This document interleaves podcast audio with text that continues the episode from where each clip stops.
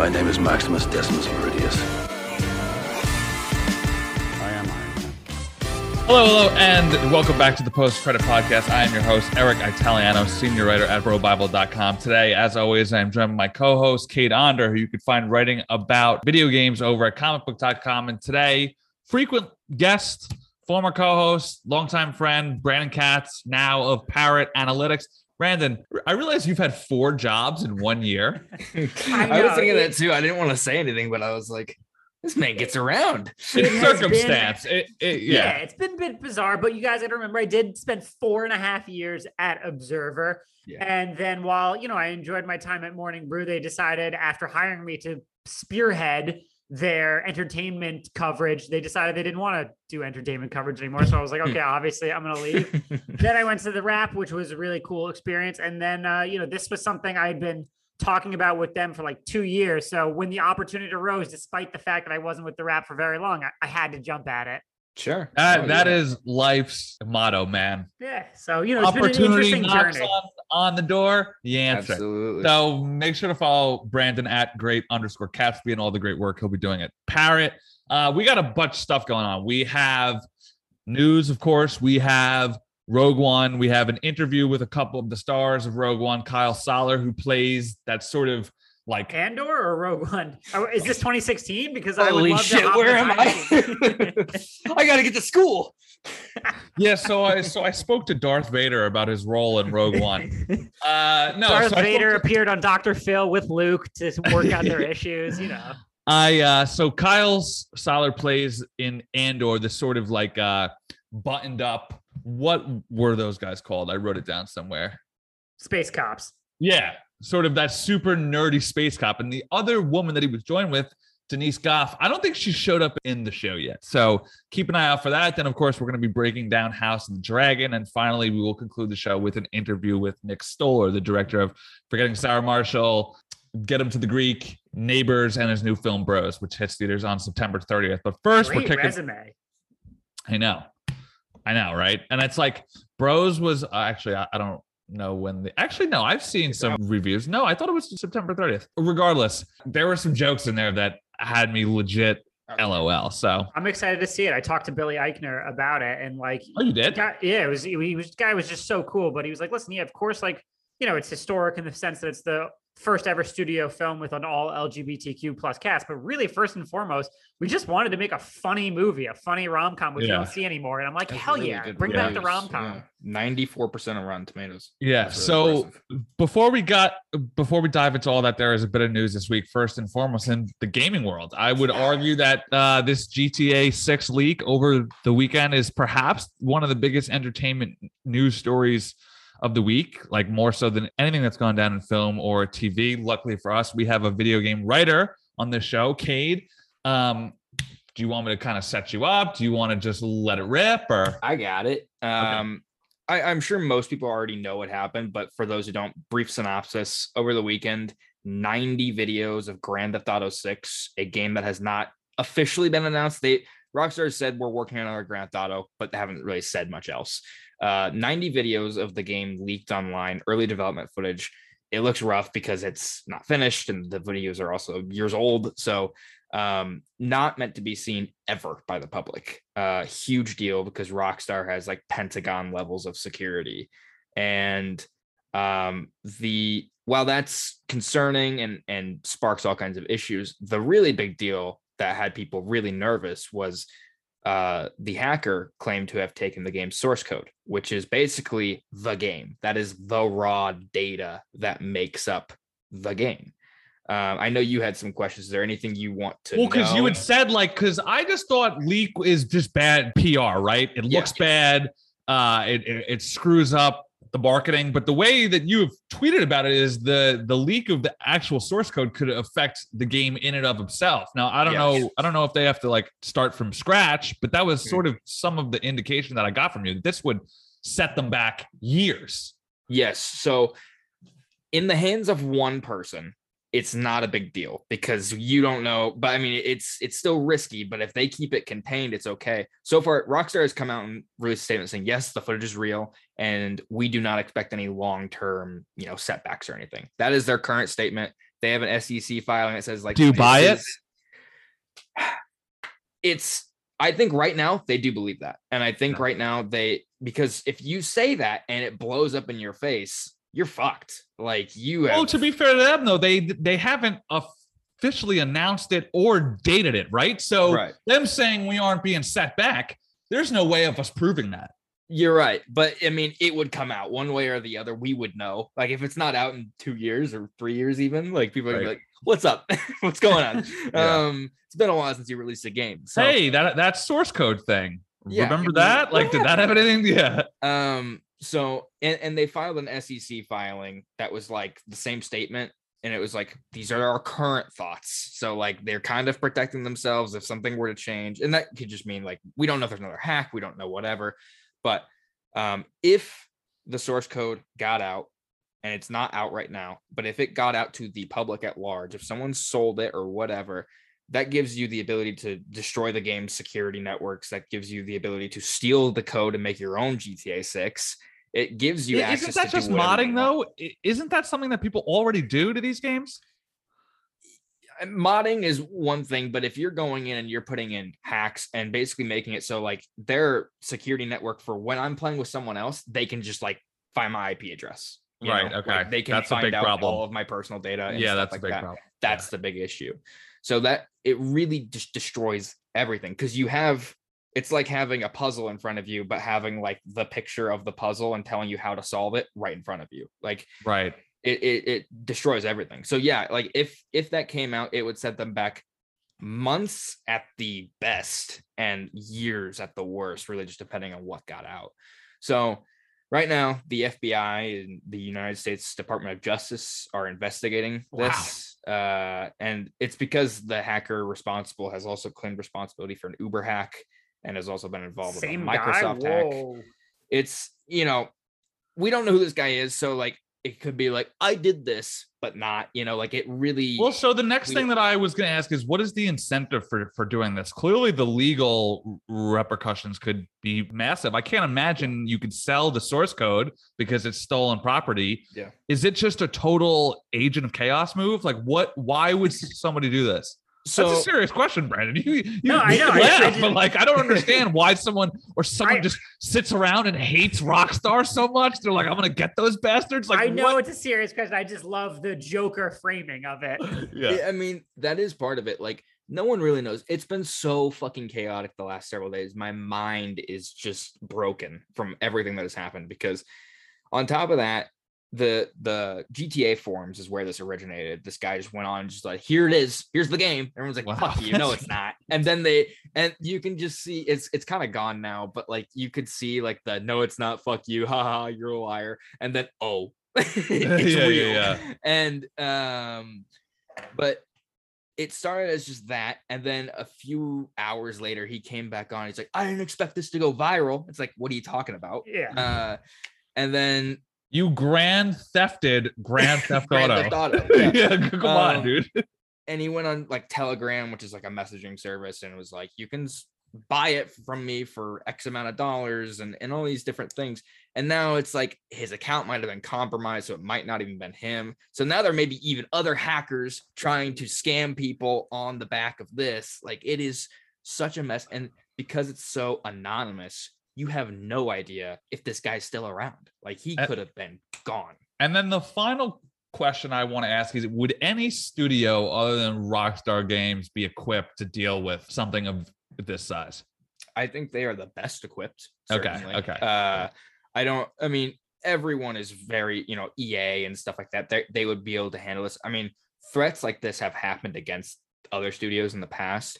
Um, very famously, people have been bringing up Half Life Two, one of the most well regarded games in like 2004, 2005, had its source code leaked, and it actually got out, and it required them to basically start over. Oof. Um, thankfully, it wasn't a multi-year long setback like it this could possibly be but it was still you know devastating and Cade, I'm I'm not a gamer at all, Mhm. but from just covering media and talking to people who are knowledge knowledgeable in this space to get a sense of what goes into these things. I have heard that a typical, you know, tentpole type of video game takes a minimum of three years to develop and a minimum of a, you know, nine figure, hundred million plus budget. Is that true? Like, you know, that it's essentially comparable to a hundred million dollar budget?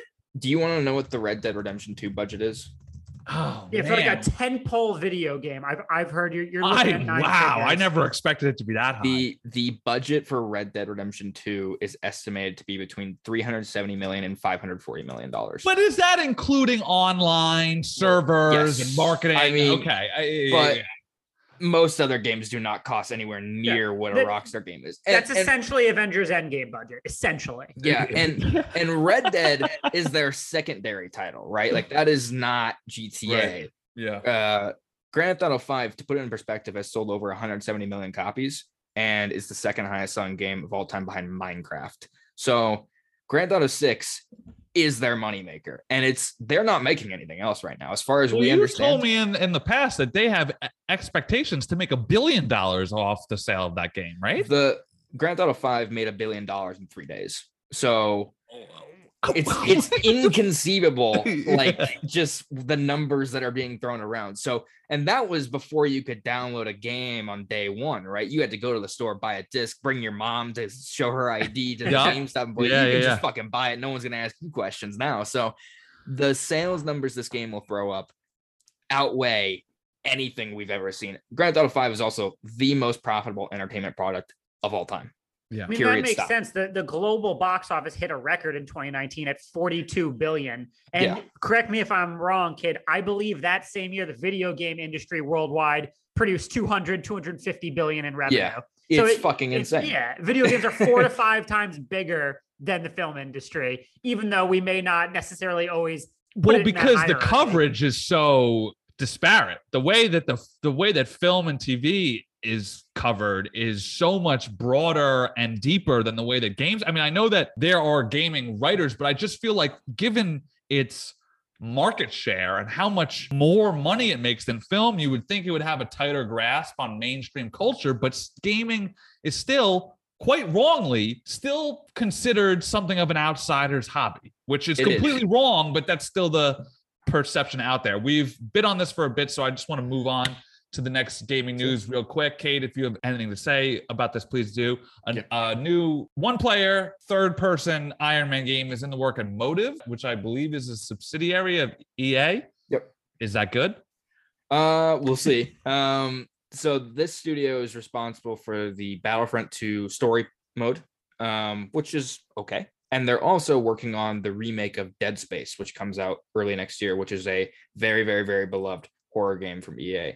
Um, we don't know what this will look like. EA is working on more than one Marvel game, so there are others in the pipeline, uh-huh. and um, we'll see where this goes. But uh, I think Marvel has been giving developers freedom to do what they want. So as long as they have the freedom, I think it's it's a good sign. And EA did publish Star Wars Jedi Fallen Order, so if they let them make the single player games they want to make, then I think that's a good sign, and uh, the the rest falls on the developer. Okay. All right. And then finally, the last piece of gaming news that I just wanted to touch on real quick is it was announced today that Ted Lasso and AFC yeah. Richmond will be featured in FIFA 23, which is the last FIFA of all time. I think that that's very cool. And that's about that. Yes. Uh, all right. Next up on news Constantine sequel boys. listen, I feel like news. they straight up stole this from from me. I've been banging this drum for years, and last Monday, I believe, I tweeted Constantine stars Keanu Reeves, both actors with a combined five Oscar noms and two wins. Rachel Weisz, Tilda Swinton, Djimon Hounsou has Shia LaBeouf and Peter Stormare in supporting roles and was directed by Hunger Games and I Am Legend filmmaker Francis Lawrence. Should it be brought up among the best CBM films of all time? Of course not, but it is wildly underrated and lost in time. Plus, the original Vertigo version of Constantine aged in the comics, which is something quite unique for comic book characters. Getting Keanu to return would be an absolute coup. Two days later, news breaks that a Keanu Reeves starring Francis Lawrence directed Constantine sequel. Given that the creative team is from the first film coming back, you assume it's going to be a direct sequel. Therefore, I'm assuming they're going to take the hey, this character has aged approach in a year and a particularly a summer that has been an apt, B is giddy down. I, I I love you, buddy. The P and coup is silent. And- oh, oh, oh, Coop. Oh, coop, coop. like a like a I'm car. Yeah. chicken coop, chicken coop. I'm Um, sorry. Oh, so given that the creative team from the first film is back, you're assuming that this is going to be a direct sequel, and for a year and a summer that for Warner Bros. and DC has been an absolute shitter. This to me is as big of a, a home run that they could do, right? Because A, they're so, sort of killing two birds with one stone here. They're freeing J.J. Abrams of his Constantine developmental hell job because that show had been in the work for two years at this point. That's been axed. They are fast tracking, it seems like at least, a a character that I think is worthy of film and not of show to the big screen. And B, they are bringing back Keanu Reeves, who is not only more famous now than he was then, not only more well liked now than he was then, but the Constantine character and movie of them in and of themselves are more appreciated now than they were then. I can't believe it took them this long to have this idea and to go forward on it, but I am thrilled that they are. The one thing I, I raise a concern over is Francis Lawrence has had three movies announced in the last month. Uh huh. Uh, the Uh-huh. Bioshock movie, uh which is expected to be his next thing after the Hunger Games movie he's finishing up right now, a documentary about something. uh, about Sublime. Is that it? Uh huh. Yep. Yeah. Yep. And this. and this, one of those is not coming out. I feel like, Well, or like he's not going to be feels like very much could be like a side project. right. Those things can go on for years, right? They aren't Yeah. really you know, Time beholden to anything. Yeah. So, you know, but it does seem like it would be Bioshock next, and then Constantine maybe right after that, if we're lucky. And you know, he the Hunger Games movie comes out next November, and then Bioshock. Is that his too? Yeah, he's doing the prequel movie thing. Oh shit. Uh, okay. so he's editing that right now. He's in post, and so that comes out next November. Bioshock probably films in 2024. I, I wouldn't be totally surprised if he departs Bioshock. I mean, I, I hope that doesn't happen. Sure. Just because that movie's had a lot of behind the scenes kind of turnover Right. over the years. You know, there's been a few people attached to that Yes. That didn't ultimately move forward. But I you mean, know, we'll I. I would be very bummed to lose him off of Bioshock, but if it's at the price of a constant sequel, now now that said, it's not like oh Francis Lawrence, I must see him tackle Sure. Constantine.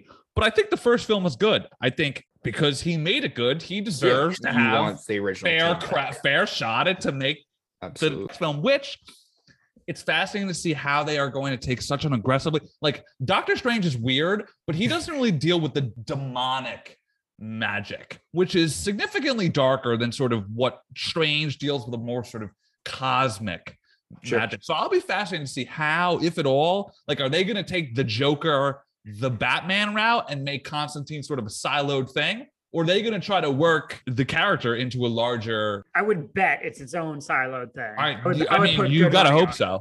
Yeah, and and it's also interesting. uh, This is just where my brain goes. Whenever you make a sequel, I feel like you have to make a third movie. I think you just have to, like, right? Like, I don't want to get greedy here, but you would think that's the expectation. Is maybe it's not like set in stone, but it's like that's the end goal because who makes two movies and then just fucks off? Like, Well, and this is the kind of superhero that Keanu Reeves could play now that he's starting to push 60. Matt Ryan is not, or sorry, Matt Ryan is the actor who played him.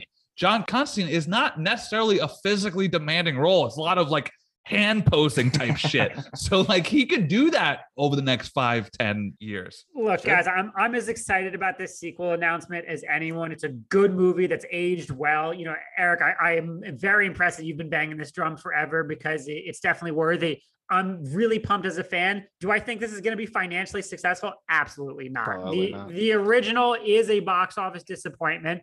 But If- Keanu Reeves is is a box office star onto himself now. He's not really. If if that was the case, then the Matrix Resurrections would would I don't care about the pandemic or day and No, day, post it wouldn't John have- Wick. John John Wick is the defining role Well- of his career. Right, but only John Wick has, has broken out. If you look through his, his you know box office rap sheet for So movies you're over the telling me that you're years- gonna bet again? I mean, not bet against, but I'm saying things like Berserker, which is his own story, his own comic that he wrote that's being turned into a, a Netflix film, I think. So. Constantine, he sort of has a The Rock type vibe to me, where the where the where the box office floor of his films are very high. I, I disagree. I think the numbers also would, would disagree with that outside the John Wick franchise. The Has he gotten a fair shot outside of John Wick in the last five years? Though I think that this will be a good test. I I think what we're what we're talking about is a legacy sequel to a very very niche box office disappointment. And if he couldn't help turn the Matrix legacy sequel into a bigger box office hit, or at the very least not a huge box office failure, which it was, then I, I and that's a much more beloved IP than I think you're missing a bit of. uh, I, I I think you're looking at this too much of a business standpoint of a of a legacy sequel and discounting for the fact in the that came out 2005, so 17 years since that film came out. Constantine has been further integrated as a Justice League star. The character's profile in and of itself through animated films, comics, TV shows, the I the think constant he's the he's raised his profile for sure, and I like him. I've become a fan of him through all of this expanded stuff. Matt Ryan's iteration was really cool, but I think it's raised its profile among already comic faithful fans, already nerdy people who are in our sphere. I think if you're talking to the ev- everyday average viewer, like, hey, who's Constantine? It's gonna be like, I have no fucking idea. I, I I do not expect this to be a box office success, but I do expect it to be a, a really cool kind of critical experiment and a and a much deserved sequel to a, a good movie. Look, bro, if they could turn a profit on a Shazam film with the guy from Chuck, I'm sure Constantine with Keanu Reeves. I, I don't even know that guy's name. I'm literally blanking on it right now. Zachary Zachary Levi. Levi. Zachary Levi. Okay, whatever. Um, Good for him. Listen, if they could turn a profit on that movie, Constantine 2 is a sure bet. Real I I quick, don't know. It's gonna be a you know a hard R with demons and suicide, all that stuff. You know, Yeah. I, I I Well, don't no, if this that's is- one thing I think will change. I don't think it's going to be ag- as aggressively nihilistic as the first one was. And I think first one was big time. and I think when and B, I know that you're a big fan of the DCAU, where Constantine and that is more of like a smug, kind of quippy, or like almost MCU esque in his he's, quippiness. he's very smarmy. Boozer, smarmy is a great word. I think we'll see more of that sort of character. Constantine made 230 million as an R-rated movie in 2005 on a 70 to 100 million dollar budget, which isn't that bad. Like that seems eh, Not but then very again, like back then, like these kinds of movies were more common, I guess, right? So like I don't know, it doesn't seem like it's the worst thing in the world, but but I, th- I think the bottom line is for a film franchise and studio that is struggling, right? in, in terms of safe bets, Keanu Reeves feels as safe as you could go. And they already had him locked into this character, audience, previous knowledge. As I said, it's a AARP friendly superhero. So yeah, and and I guess my point being that Cade, yes, if two does well, I think we'll absolutely get three. All right, let's Yes. move on to our last piece of news here. Spend a bit less time on this than we have the previous two, please, boys. I really don't have much to say except you kind of saw this coming. Rogue Squadron has been removed from Disney's schedule. Now, are we seeing Disney pull a Game of Thrones and seeing how bad Game of Thrones went down? And once they saw Wonder Woman 1984, they were like, fuck this shit. Serious question. They trotted Patty Jenkins out onto Yes. a fucking runway with a fighter jet to be like, oh, check out our movie. with like a That was CG X-wing. They did like they did some post visual effects shit for uh, a trailer announcements. Uh, it's a very interesting thing. I don't know if maybe they saw Top Gun Maverick and were like, we can't stack up against that for Star Wars. And Or, or- but why not see it and be like, oh shit, we're about to make Star Wars Top Gun. I, I don't know.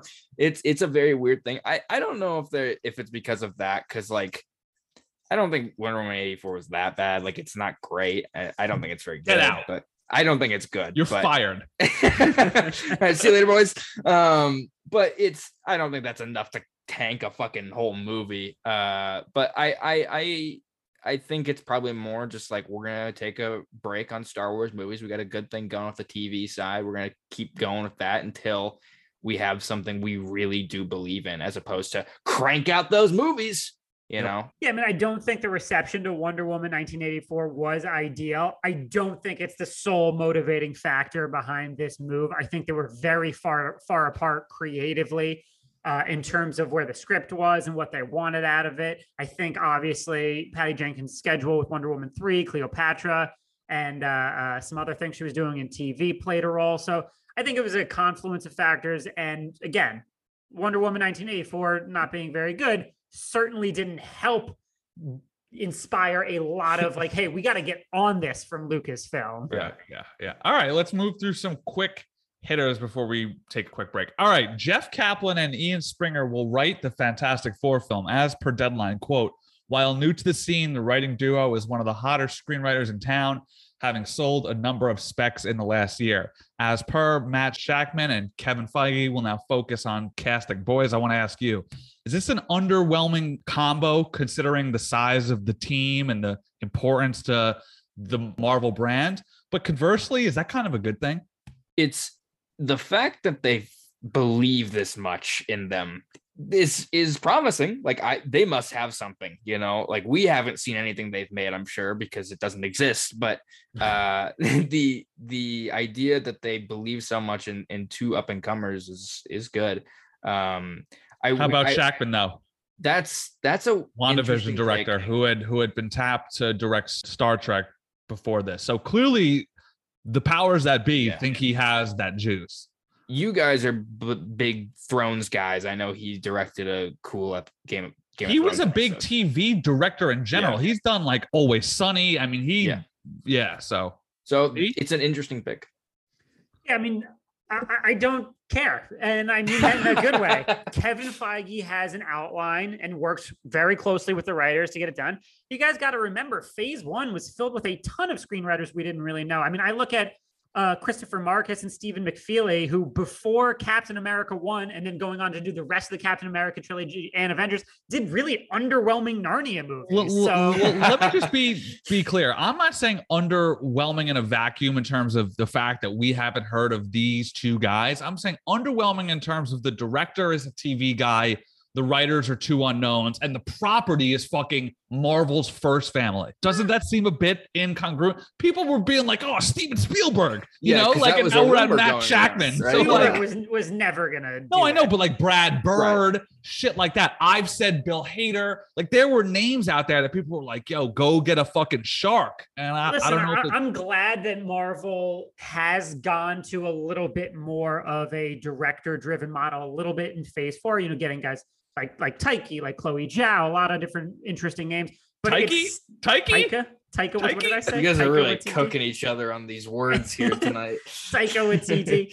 but uh, you know, at the end of the day, because it's such a well-oiled machine, because it's more of a producer-driven model than not, it's not something where you need to throw out the biggest directorial names in the world to get a good product. So I, No, I I'm really not underwhelmed by this. I, I And- think and no, I was gonna say, and that's why part B was, is this a good thing? I don't necessarily inherently think being underwhelmed is a bad thing. I was just, you know, Yeah. for a project like this, we've long expected, like, you know, if they come out and announce two of the four main castmates are are flat out no names, I think people be like, what the fuck is going on here?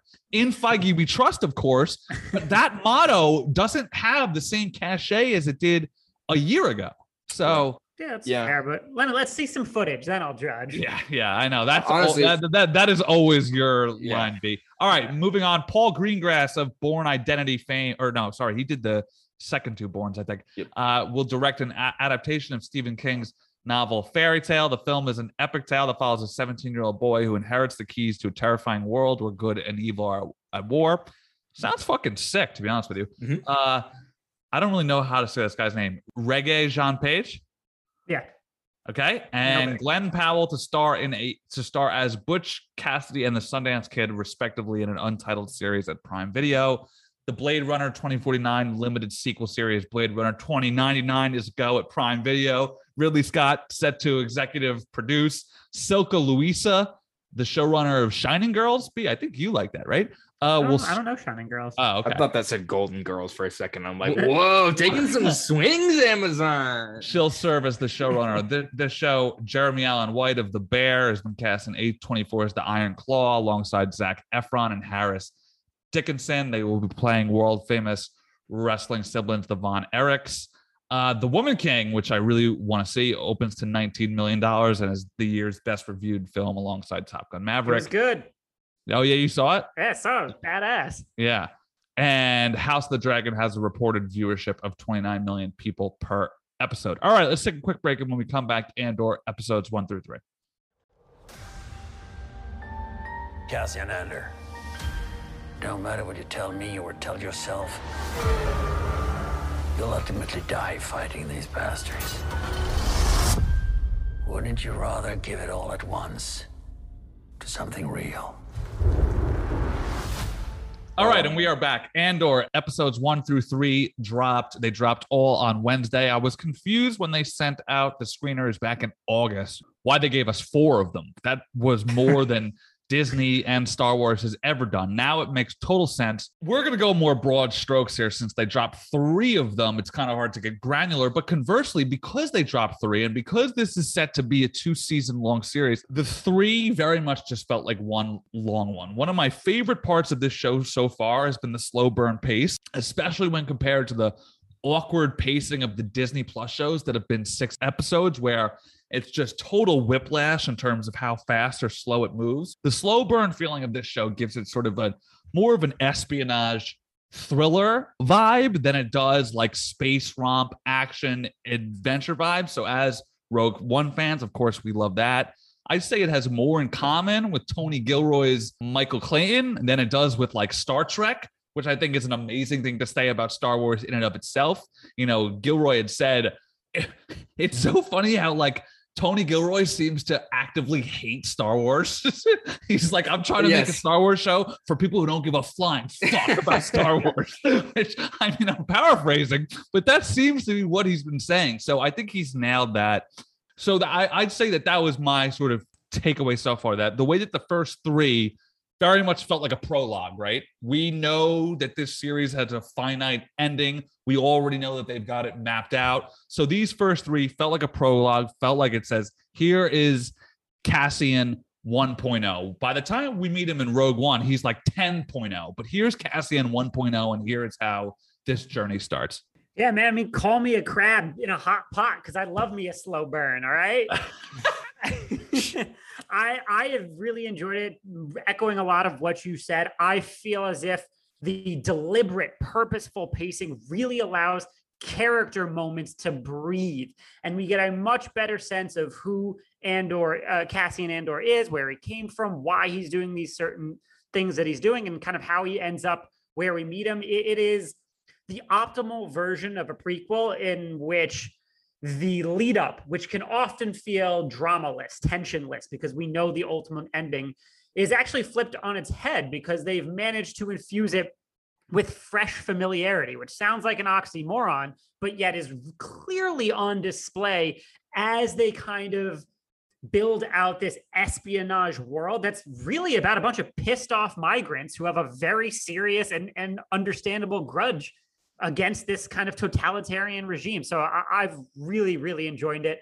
The only thing I'll say though is it kind of undercuts that one line in uh in Rogue One where he tells Jyn, "I've been fighting this war since I was six years old." No, you haven't. You've been fighting this war for like five years, six years, you know, something like that. But that, that's nitpicking.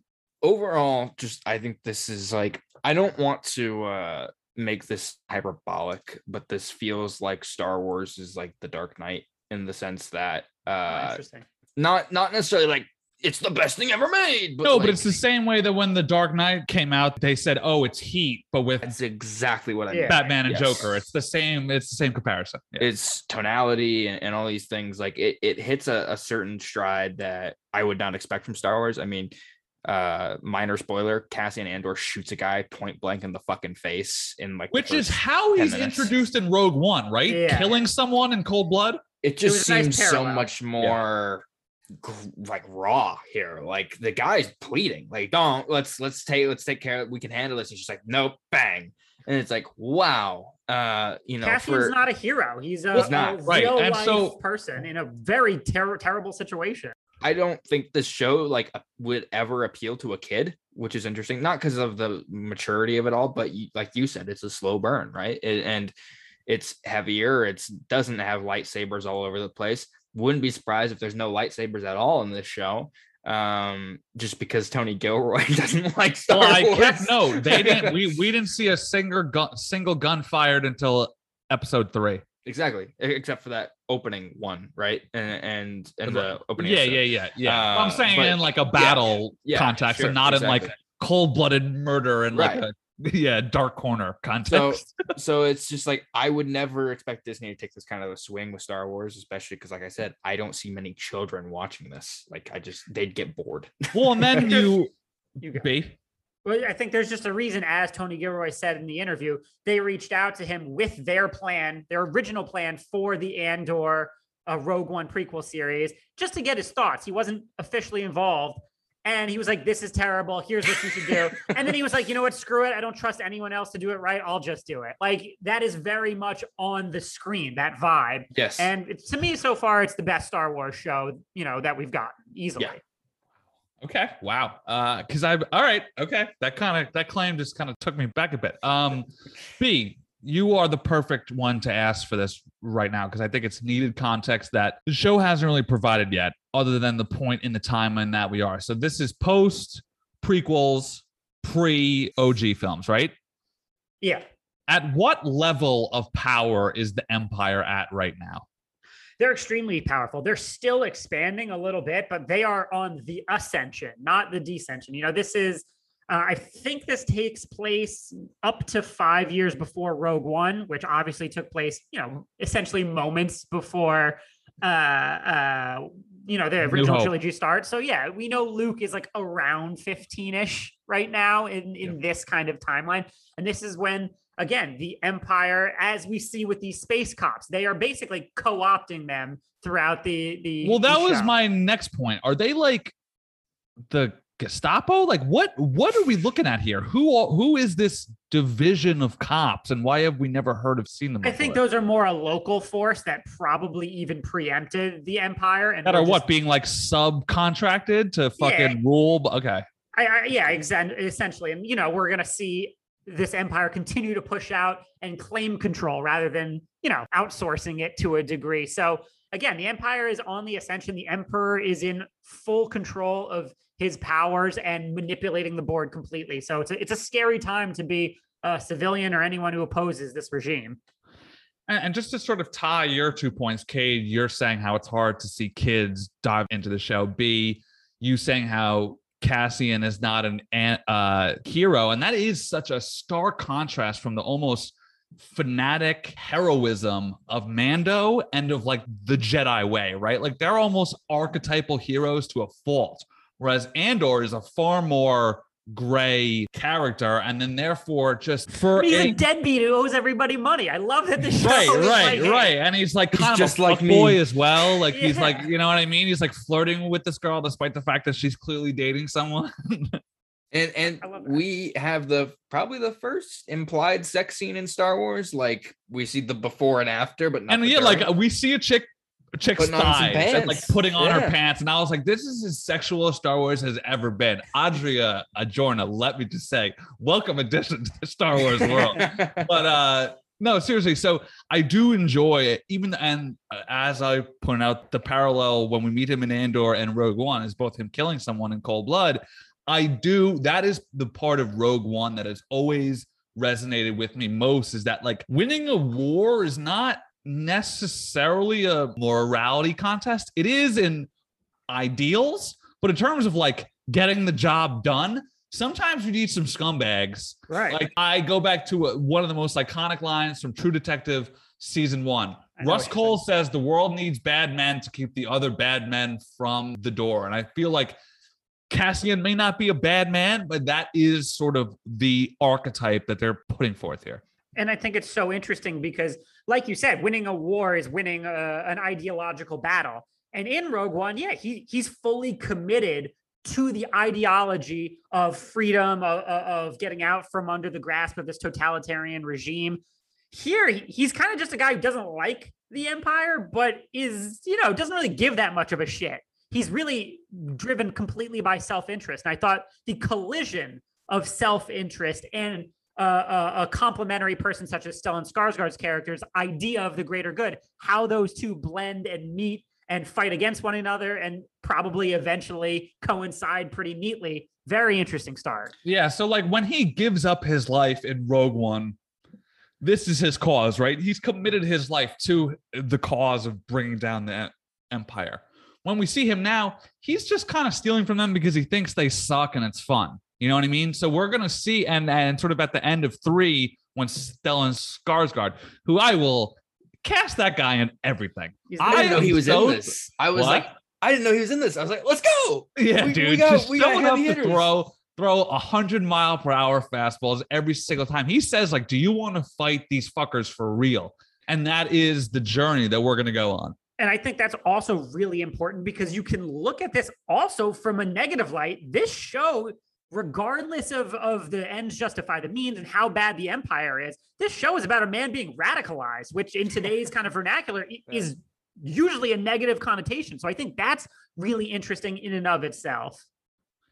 Yeah. Cade? I, I I think there's probably something to be said about like Andor is probably like a more realistic, less cartoonish version of Han Solo, right? Like he Oh wow, well said. he's kind of like the the guy that would, you know, he like you said, he he's doesn't like the Empire, but isn't give enough of a shit to really do anything about it. And that's kind of like Han Solo's whole whole thing when we meet him for the first time.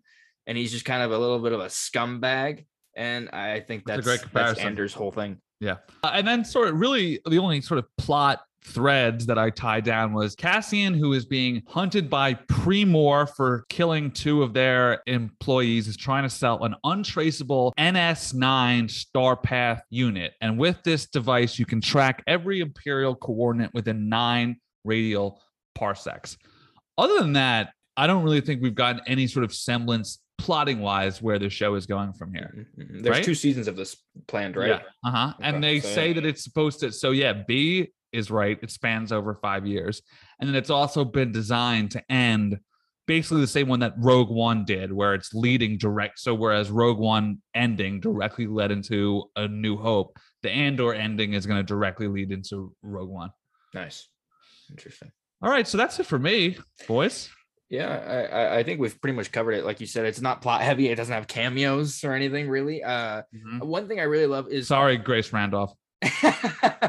the the aesthetic of this show is really cool too. Like when they're in the kind of like control room of like whatever that's supposed to be the police station. I'll, I'll just call it that.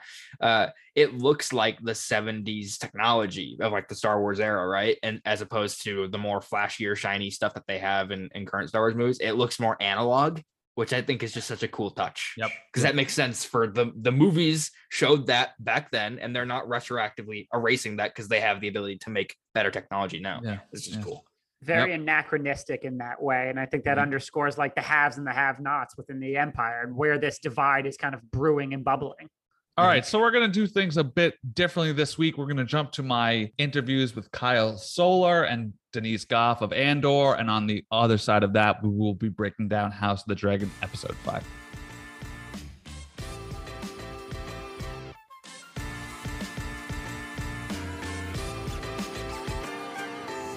Hey, Oh, what's I up, really y'all? like the Andor in the background. Yeah, man. That's pretty good. there it Do my best. Yeah, it should Uh, really folks- be a picture of us, but we're okay with. The problem is, the problem is, so the windows are right here, so the so it's got to be something dark, or else you can't really see it. Okay, got we'll you. have some pictures We're of gonna us get ourselves you. mocked up with the Pulp Fiction. Yeah, you know, that will we're be gonna do that. one day. Dedra and Syril. Yeah, yeah, yeah. Exactly. Yeah. Um, folks, today I am joined by Kyle Soller and Denise Gough, who are two of the stars of the new series Andor, which will be hitting Disney Plus. Forgive me, they changed the date. When is it now? September 21st. September 21st. Uh, I want to start off by saying Rogue One is actually my favorite Star Wars anything ever of all time. Yes. So, and I've had this take before it was cool. Trust me. Um, what would you say these two projects have in common most other than the lead of course well, I, th- I think both of these projects take Star Wars into a new territory completely. It's kind of more human. more human, really gritty, really messy and complicated, and rooted in um, a kind of social political structure that we actually find quite familiar in our present day.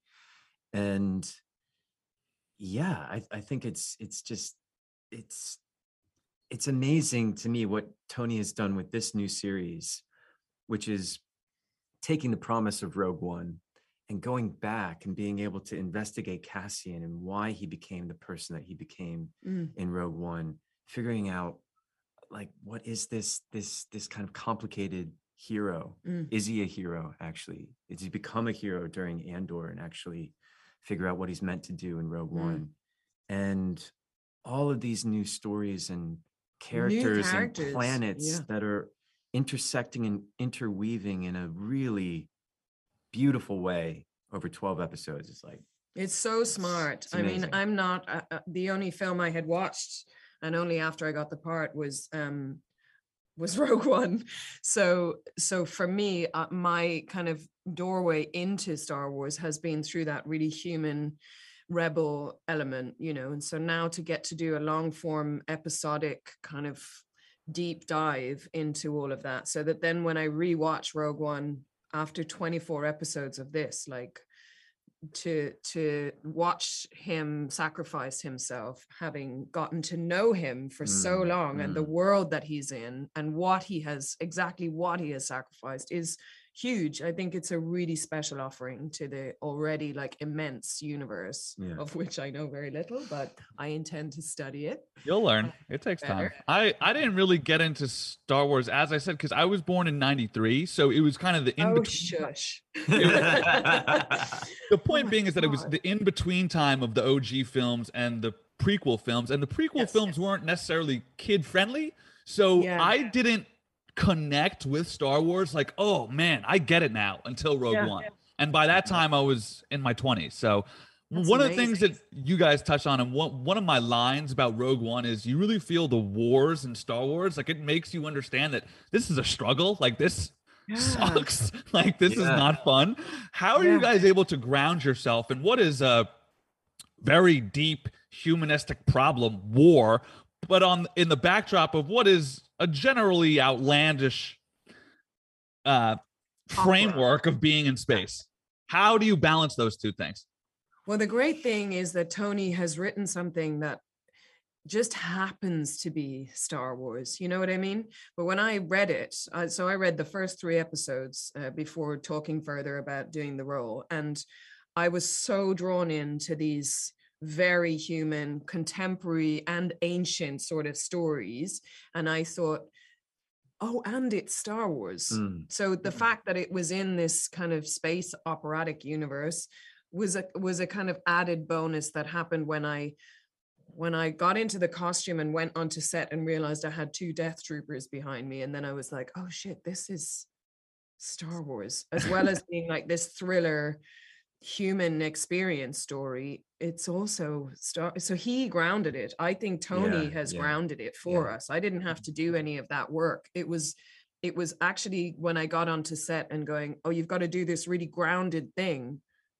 But like I'm surrounded by aliens. Okay, all right, and stormtroopers, you oh, know? And I think this is like what Andor and Rogue One could possibly do is just be a gateway into Star Wars for people Yeah. that aren't already fans. Yeah. Because it is so rooted and grounded in a humanity that we all recognize. Yeah. Like my Mhm. sister watched the trailer and she texted me and she was like, I have never watched a Star Wars, but I want to watch this. And I thought, wow, like that's, I think for people who aren't into science fiction, even, I think they can watch this and get really connected to it. Mm. You know, especially in these times. Guys, I want to thank you both for your time. I hope you survived through season one so I could talk to you both. and for- this junket, I hope we survive through this junket. so I could talk to you guys for season two. All the best going forward. Thank you so Aw, much. Thank you so much, dude. much.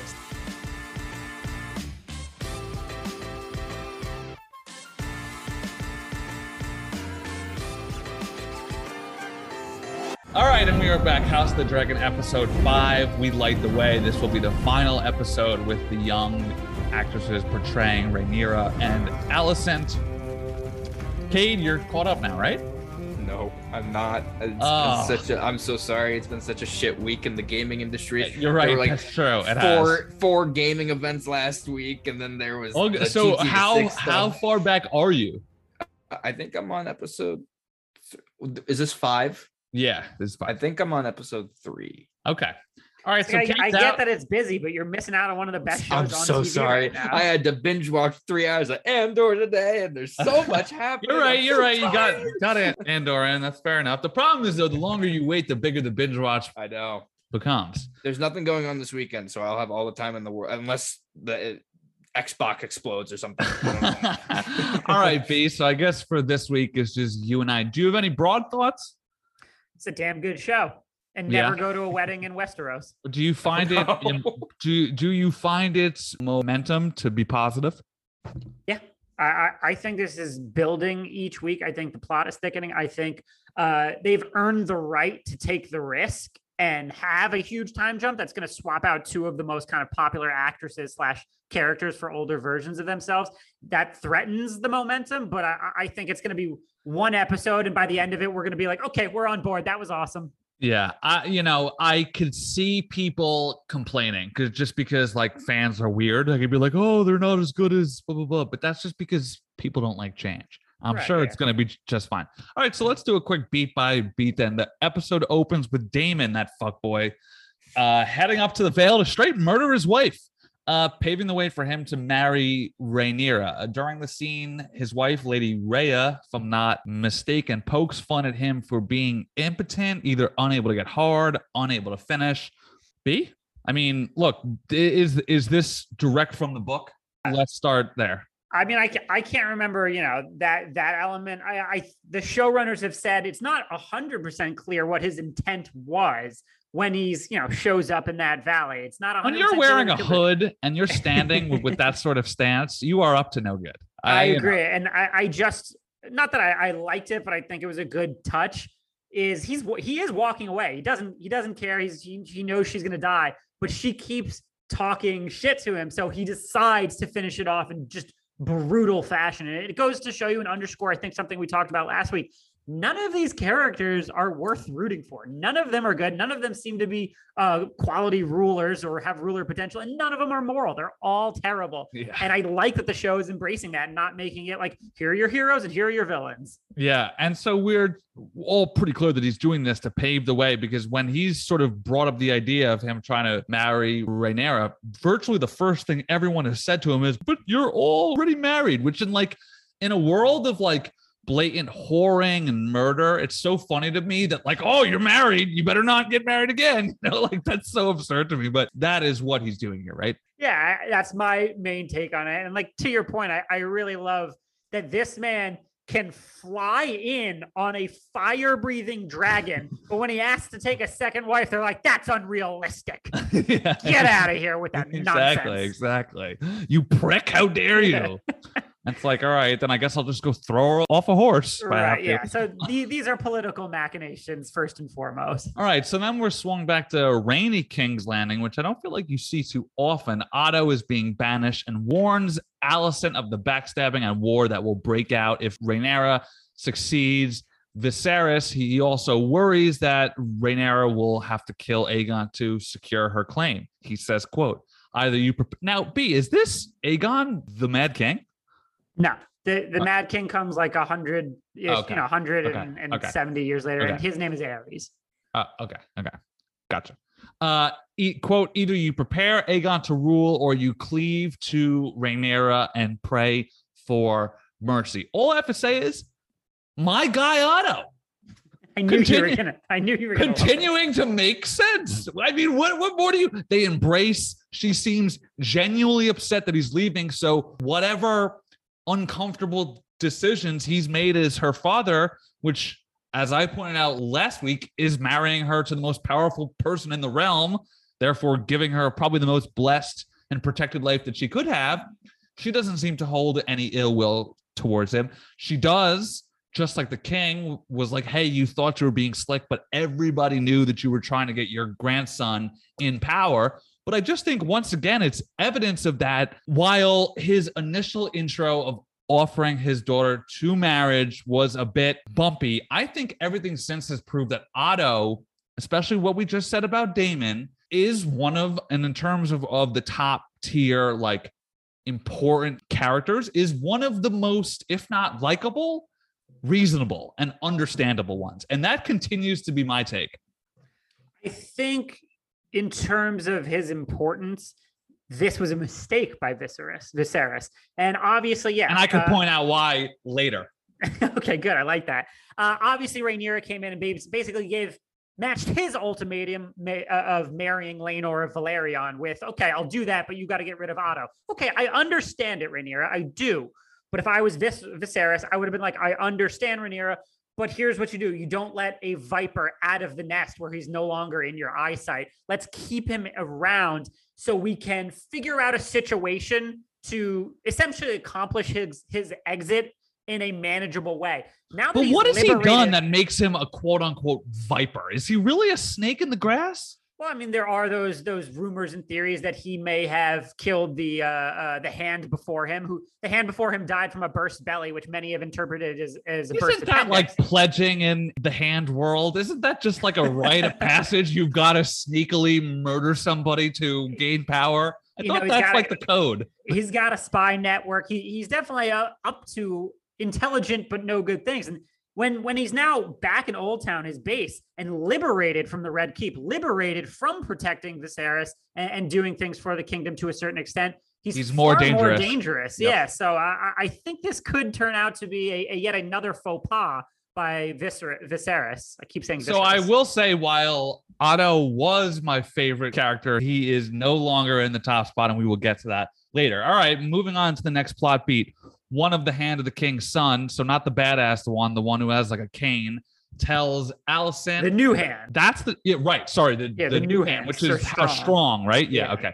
Uh so the so the hand of the king's son tells Alicent about Rhaenyra's abortion tea, and this sort of sets in motion Alicent truly realize truly letting the hate for not hate hate's a strong word but for the first time realizing that hate flow through you. Right, exactly. Like realizing that Rhaenyra is scheming on her and that she let her scheme on her and that she got duped.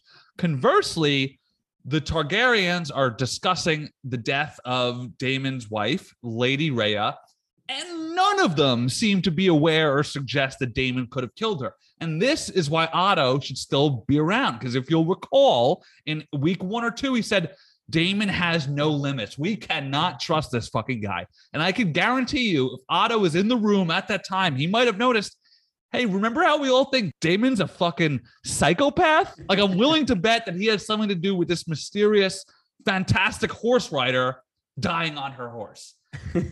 so, So we're so already seeing the impact of his knowledge not being there. So what I like is Otto presents Alicent with a choice. You know, essentially nut up or shut up, but far more eloquent and articulate. That's the choice. Then this episode does a really good job of throwing situational conflict at her that is either going to make or break her. So this is catalyst number one for her ultimate decision. We'll get to catalyst number two in a little bit. I like how they just laid it out like a very logical progression for Alicent in this episode. Moving on to the next plot beat, Sir Criston pitches Rhaenyra and getting on getting married and running away in love, a very foolhardy endeavor. She says no. Criston has a full-blown meltdown because he broke his chastity oath and then goes to make things worse by snitching to Alicent. And the only thing that I could think of is the Chappelle show sketch when keeping it real goes wrong. Basically, this guy just like compounded bad choice on top of bad choice on top of bad choice. If there was a least valuable player award, he would have easily won it this week. Big time. And and Terrible hi- showing. His Zero out of revelation, 10. yeah, exactly. His revelation to Alicent is catalyst number two for her ultimate decision on what she's going to do. So I really like that, and uh, I, I think it's less about love and more about his his desecrated oath? honor. Yeah, his desecrated oath. The fact that he had nothing except the white cloak to his name, and he feels truly broken by breaking that vow. I think it's more about that. But uh, again, Rhaenyra, as I said in our conversation last week, absolutely mishandles the situation from start to finish, has not shown a single iota of leadership poten- potential. Why should we root for her? Why would she be a good ruler? We don't have any evidence. And again, this show is leaning into none of these people are good. And I and I like that as a change of pace. So this is sort of the principle that I had towards voting pre-Trump. I used to be of the thought they're out to fuck us, right? You know, politicians, they have all their own their own little schemes and their own plans. So I just might as well vote for the one that I think has the best quality of character. That is sort of the voting stance that I have. That is how I feel about Otto. These motherfuckers are, you know, knives are out. People are fucking each other and, ta- and and and tattling on each other and poisoning each other and killing each other and gossiping. Everybody's doing that, right? So I'm not gonna deduct points from somebody for doing that. And then through that light, it's like if I had to choose one of these people to rule, and I'm doing this as something of a bit, of course, but I also think it highlights just how generally unlikable the characters are. That I'm like, I'm latching on to Otto because I got nothing here. So I agree with you. She handles that situation terribly. And like she should know. And I guess it's a product of her being young. But to not have the foresight to see the chain of events that could unfold from that point, like to uh, eventually stab in the heart the one person protecting your secret. Very carelessly. Like she can handle that rejection in a much better way. That is more strategic. That is more compassionate. She Instead, basically she- laughs at him. Yeah, She's like, what, ex- exactly. Yeah. exactly. Yeah. All right. So now we are at the wedding, which I love how they played with Game of Thrones fans' expectations of weddings, right? So there's a scene where a drum beat starts and Rhaenyra does a flinch, and the audience expecting a red wedding type thing. You're pre-programmed to be like, oh shit, it's going down, you know? They Oh, didn't yeah. quite go that route to the fullest. There was Sorry. what was that noise? A ringer? It, it was an alarm. Oh, I was gonna say you, you gotta change your ringer, dude. That's like aggressive. um, um, so they didn't quite go red wedding, but it was not a enjoyable wedding. Main plot points here are Daemon shows up looking like a total fuckboy. Alicent makes a scene and stands up the king and shows up in, I believe, her mom's green dress I believe Right? so. The strong brothers comment to each other uh do you know what color the beacon on Hightower glows when old town calls its banners to war green so they're taking the Alicent statement, sort of standing up the king, showing up fashionably late, calling Rhaenyra stepdaughter, showing up in this green dress. I think now we're seeing probably two of the three sides of what this conflict is going to be. I think when the show time jumps, it's going to be a conflict between the Hightower loyalists, the Rhaenyra loyalists, and whatever psychos Daemon can round up. And I think that finally this episode confirmed the sort of friendship split between Alicent and Rhaenyra, which five years from now is gonna, which we'll see this weekend, is gonna lead to a throne conflict and or war. Yeah, a couple points here. Like I said, I, I just love that Otto presents uh, Alicent with a choice. Two plot points act as the catalyst for her deciding, and this is her ultimate coming out moment for better or worse. She's ready to be not a queen, the queen. And I really, really think that sets in motion a lot of cool plot points uh, going forward. Uh, elsewhere, I really like how the show has shown that the more Viserys compromises his own vision, and that includes forcing Rhaenyra into a political match after earlier in the show saying, marry who you want, uh, giving in to Corlys, Velaryon, and essentially, you know, conceding and, and shaming himself in the process a bit. And number three, welcoming Daemon back to court after he's been banished twice. The more he he co- compromises his vision, the more he physically deteriorates. And obviously, the throne has thoroughly rejected him. And uh, and then number number three is it's going to be a ten year time jump, so it's going to be Oh wow. pretty significant. Yeah. So in, in the trailer that we saw for next week's episode after last week's, you do see a you know young brat Aegon, Alicent's kid, Alicent's son, you know, old enough to uh to talk and to that is hold the go- sword and shit. Yeah. exactly. So that is going to be a, a complicating factor for sure. Oh, I didn't realize it was that big. Okay. Yeah. Interesting. Wow. And but then we're assuming that that'll be the last I think that's gonna be the last major one for for this season. I think you could still see a one year, two year, three year, but I don't think you know we're not changing actors again from for to my knowledge. Okay. And then final plot point here Rhaenyra is now married to a Valer- Velaryon whose lover's head is caved in by Sir Criston because he got too comfortable. Rhaenyra basically tells Daemon to nut up or shut up before chaos breaks out. So Sir Harwin, aka motherfucking Breakbones, saves her. Alicent meets up with Sir Criston to presumably do some scheming while Rhaenyra gets officially married. Did I get that right? Yeah, nailed it. I know my big takeaway from this scene, and that's fucking hilarious. I think it's the first time I've ever seen anyone in Thrones outside of the Hound throw punches, which was like just, it's just so jarring to be like in this world of like dragons and swords and daggers, like this guy just throwing crosses. And so, my favorite part of this, like I said, I love the way that they played with Game of Thrones fans' expectations of weddings, and I also love the way that Breakbones was used here. Um, the Sir Criston turn felt strange to me. Um, I don't think they really showed any signs of him having like unhinged anger management problems. I get that that really doesn't need to be uh, be a prerequisite for murder in Game of Thrones times. But that said, I did find it to be a bit sort of jarring how quickly he just unravels.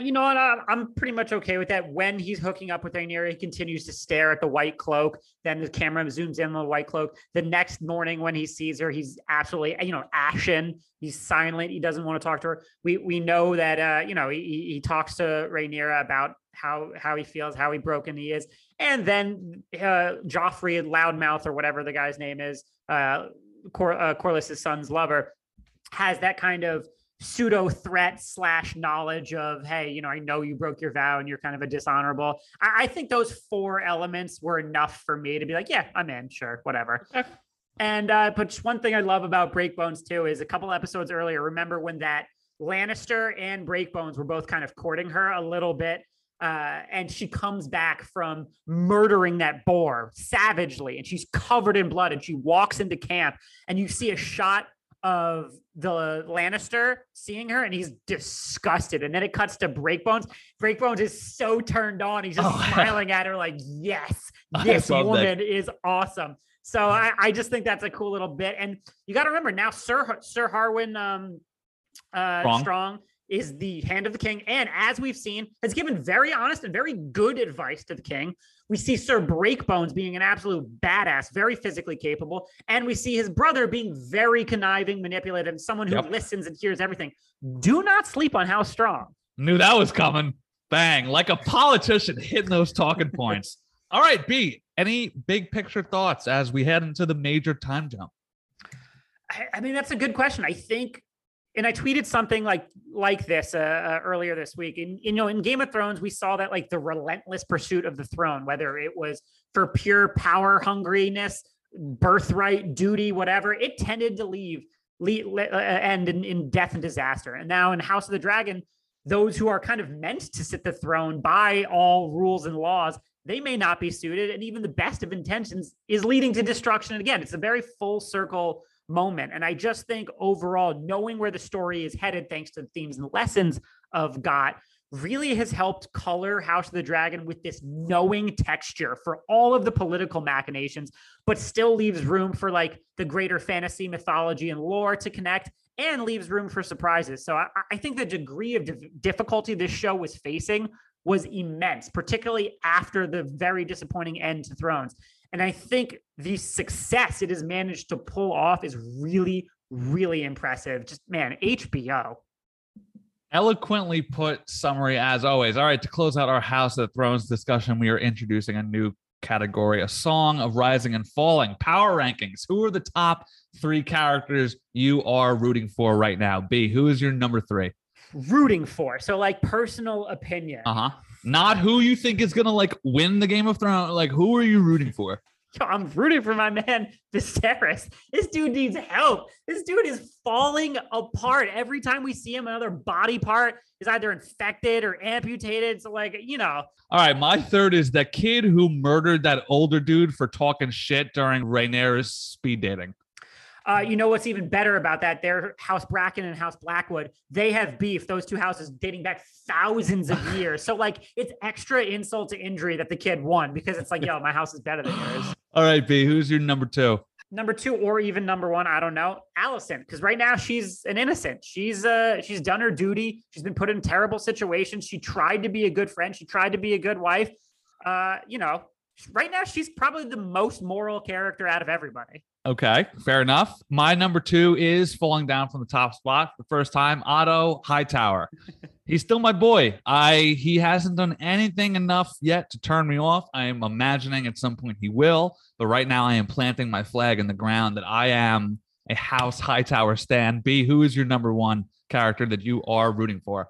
I think, and this is a little bit of a cop out, but I think if we're really talking about in world thrones, I'm rooting for the common people because anytime, anytime there's a power struggle, who loses the most? It's always the common people. There's going to be so much collateral damage, so much innocent death.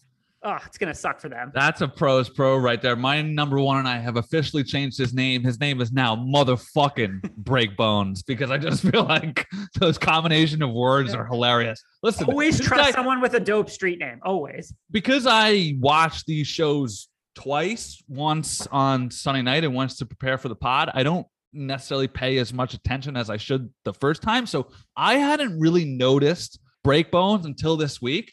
And the first time I became aware of his existence was his father just giving him a subtle nod. And he was like, no problem, boss. And just fucking ripping through drunk people with lefts and rights. So it's going to take a lot for this guy to lose the top spot. All right. As I mentioned, this week is the final episode with the younger actresses. Next week, uh, Rhaenyra will be taken over by Emma D'Arcy and Alicent will be taken over by Olivia Cooke. All right, now stick around for my interview with Nicholas Stoller, director of Forgetting Sarah Marshall, and get him to the Greek.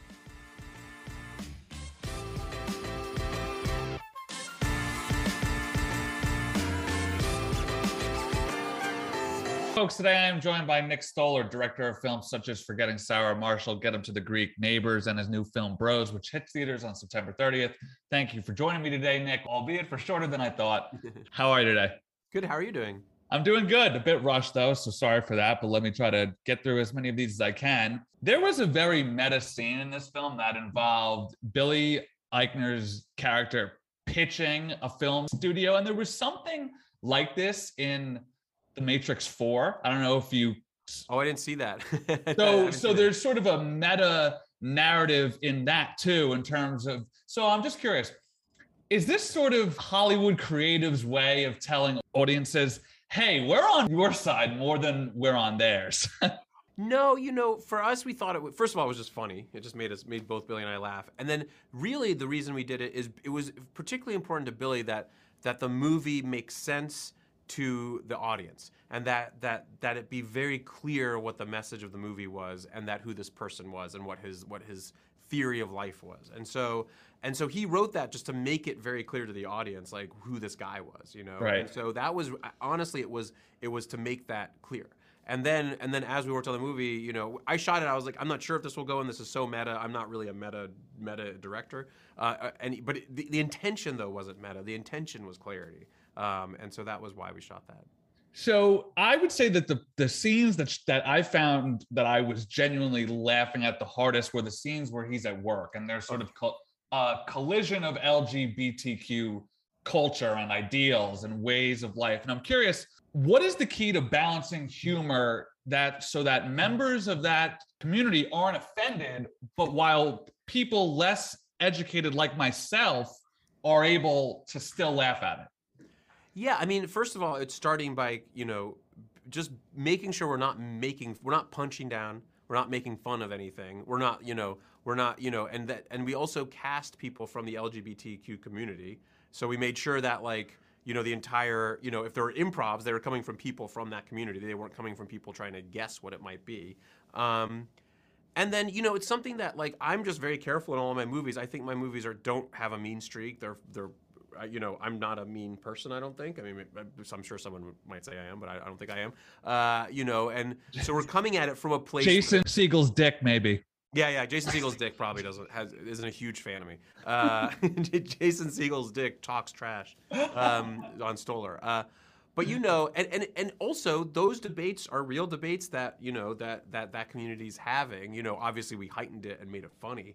Um, And also, in addition to that, like Billy's character isn't right. I think that's the other thing. Sometimes you, when you do that kind of scenes or those kinds of scenes, the main character is the right one, and everyone else is an idiot. And like they all have a good point, and they're all they're all trying to get you know their story out there. Um, you know, and so I think that that's the other thing. He needs to learn a lesson from them, not vice versa.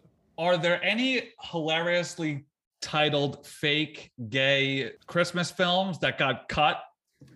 There was one how the Grinch stole Chris because we couldn't, we just couldn't clear. We had this like, we had a Grinch artwork with like a guy who's Chris, I guess. Those- we- they wouldn't great. clear it. Dr. Seuss or whoever wouldn't clear it. The estate of Dr. Seuss. But yeah. Um, I also say too that if those scenes in the museum board had not been funny, no one we would have just cut them out of the movie. Like no one. Right. I, I just meant cut because like you had three good ones and thought, ah, we Oh, don't yeah. need more than that. Yeah. So it Um, would be what I call broccoli, where you're just like, oh, I don't want to be lectured. Right. So a few years ago, I, I had the chance to speak to Jake Johnson. I simply had to ask him about the P Diddy scenes in Get 'Em in the Greek. Do you have any memories specifically from shooting the staff scene? Because oh my god, yeah. the comedic talent, real quick, Jonah Hill, Aziz Ansari, Jake Johnson, Nick Kroll, and even Ellie Kemper has a wordless role. So what pops in your head when I bring that scene up? It was crazy. I mean, that those scenes were so fun to shoot, uh, and it was one of those things where I was like, everyone in here is going to be mega famous, or or or is on the about to be. Uh, um, you know, and Jake Johnson, we had a whole subplot, and I don't think I've ever laughed harder that he's the jazz guy, and that he's in charge of the jazz department, and that he's like he's like the only one who's not trying to become president of the record company. Like they're all like, Yeah. and he's just like, every year I just re-release another jazz album, and I just like slip by in the background. I'm the jazz man. And then we had the the subplot was that later. Later, like Jonah's like, "Where's Jazz Guy?" And they're like, "Oh, he got fired." but it this made me so funny because they're also trying so hard to get in the spotlight, and Jake Johnson's like tone is very like mellow, you know, and it was like such a funny like opposite. when uh, the way that he and this is so I spoke to him for a while, and the way that he hits the please don't make me do that is just Yeah, yeah. so it's just you know you could just tell at that moment that this guy's got it. oh Um, yeah, it was pre New Girl too. I remember it was Jonah. Yep. Jonah was like, "You got to cast this guy, Jake Johnson." And he also was- told me the story about how he showed up to a table read in sweats, not because he didn't know what a table read was. So he just thought, like, oh, it's a Saturday. I'll show up all chill. And he was wearing a sweatsuit and he felt like a moron. Oh yeah, Uh, I remember that now. That's really funny. Uh, so both that film and Forgetting Sarah Marshall came towards the tail end of a truly 10 year run of beloved comedy films, especially for millennials like me. Mhm. What is it about that period of time do you think it made it such a hot spring for that genre? I mean, I think what happened was is I mean, it was like you know Judd Judd Apatow like is a big mentor figure of mine and, and friend, and he nurtured all this talent. And then what? And he's you know really good at helping people tell their stories and tell honest stories. And as soon as he got some leverage, as soon as like Four Year Old Virgin worked, he was like, I have like a bunch more of these, you know? And so we all were able to tell these stories. And he had people like me that he'd worked with, or Greg Mottola, or other people in, you know, that he'd worked with on Undeclared, or Freaks and Geeks, or, you know, um, Jake Kasdan, you know, all the people like this. Uh, and the studio follows, I mean, they follow the money. And so they're like, well, if this one works, and they don't cost that much, these movies. And so each of these people, very talented people, had each had their own stories to tell. Jason Segel had, you know, Forgetting Sarah Marshall with me. You know, we told that story, or like, or Seth and Evan had Superbad, or you know, you could go down the list. And so I think that that was kind of why it turned into that. And then everyone kind of goes, gets their success, and kind of goes and does their own thing, and you know. Um, but I think that that was that was part of the reason why. So, Nick, I've got a wrap here. Thank you for your time. I couldn't squeeze it in as a question, so let me squeeze it in as a statement. Forgetting Sarah Marshall fans are still waiting for some kind of Dracula spinoff.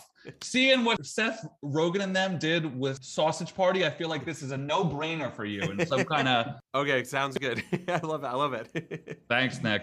of course, thank you so much.